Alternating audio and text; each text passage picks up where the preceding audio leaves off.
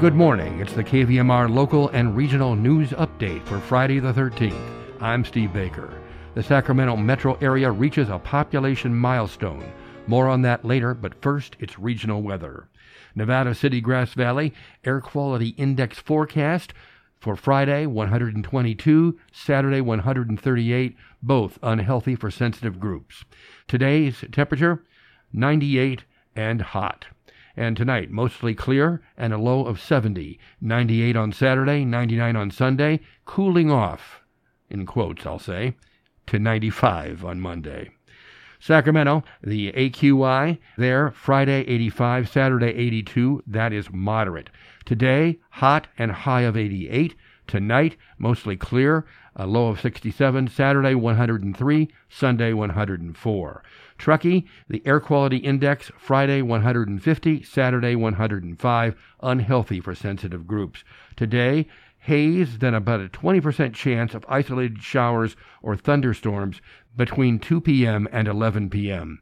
High of 88. Tonight, partly cloudy, low of 55. Saturday, 90 and haze. Placerville today, hot and a high of 98. Angels Camp today, 97 and yes, hot.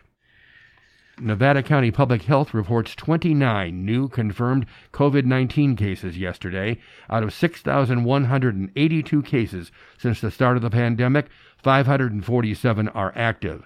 23 people are hospitalized, three in intensive care. And President and CEO Dr. Brian Evans says Sierra Nevada Memorial Hospital's winter peak had been 15 hospitalized patients, and the hospital has, in recent days, seen numbers as high as 29. While the hospital is not at risk of being overwhelmed, according to Evans, it has had to reallocate staff and shift some elective procedures due to staffing shortages.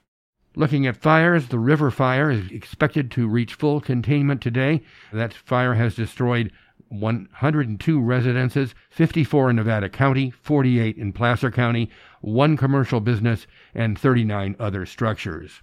Placer and Nevada counties are hosting a joint local assistance center, a one stop shop for recovery and rebuilding information and resources. The center will be open today and tomorrow at Colfax Elementary School from 10 a.m. to 7 p.m. on Friday and 10 a.m. to 6 p.m. on Saturday. The Sacramento region is less white and more suburban, according to the Sacramento Bee. That's the takeaway from Thursday's release of 2020 census figures, which also show the four county Sacramento region grew by 11.6% from 2010 to 2020, much faster than the statewide rate of 6.1%. The jump accounts for nearly 250,000 more people over the decade. The Sacramento region is also now majority non white for the first time, a watershed moment that is happening more and more across the U.S. People who identify as Asian and Latino accounted for the largest numbers of new residents, about 100,000 people in each group added in the Sacramento area. Meanwhile, there were about 40,000 fewer people who identified as white and about 8,900 more black people. I think it's pretty significant because the forecast a couple years ago was that the nation would tip towards being majority non white sometime in 2050. So that means Sacramento is 30 years ahead of the national projection, says Noli Brazil, a UC Davis professor and demographer.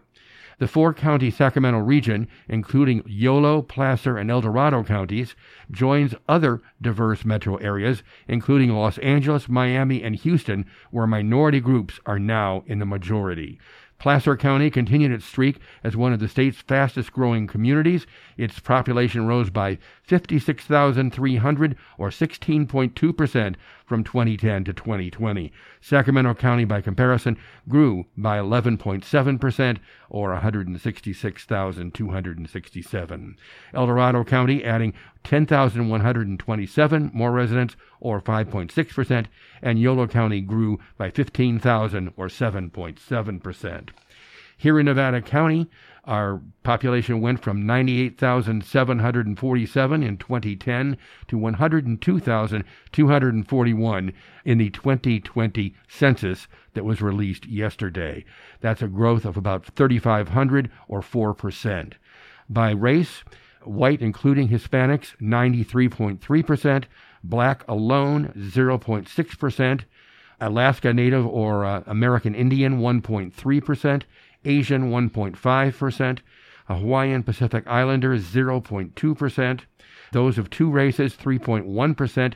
Hispanic Latino, 9.8%. Or white alone, 84.7%. Governor Newsom is worried about Larry Elder. That was the clear message this week when Governor Newsom joined Congresswomen Karen Bass and Barbara Lee to encourage women to vote against the upcoming recall, according to the Sacramento Bee. Why is it important to focus on Larry? Newsom says. Well, to put it in perspective, what's at stake here? Some say he's the most Trump of the candidates. I say he's even more extreme than Trump in many respects. While courting female voters, Newsom pointed out that Elder opposes a minimum wage, opposes abortion rights, and in 2000 wrote that women were easier to manipulate because they knew less about political issues than men.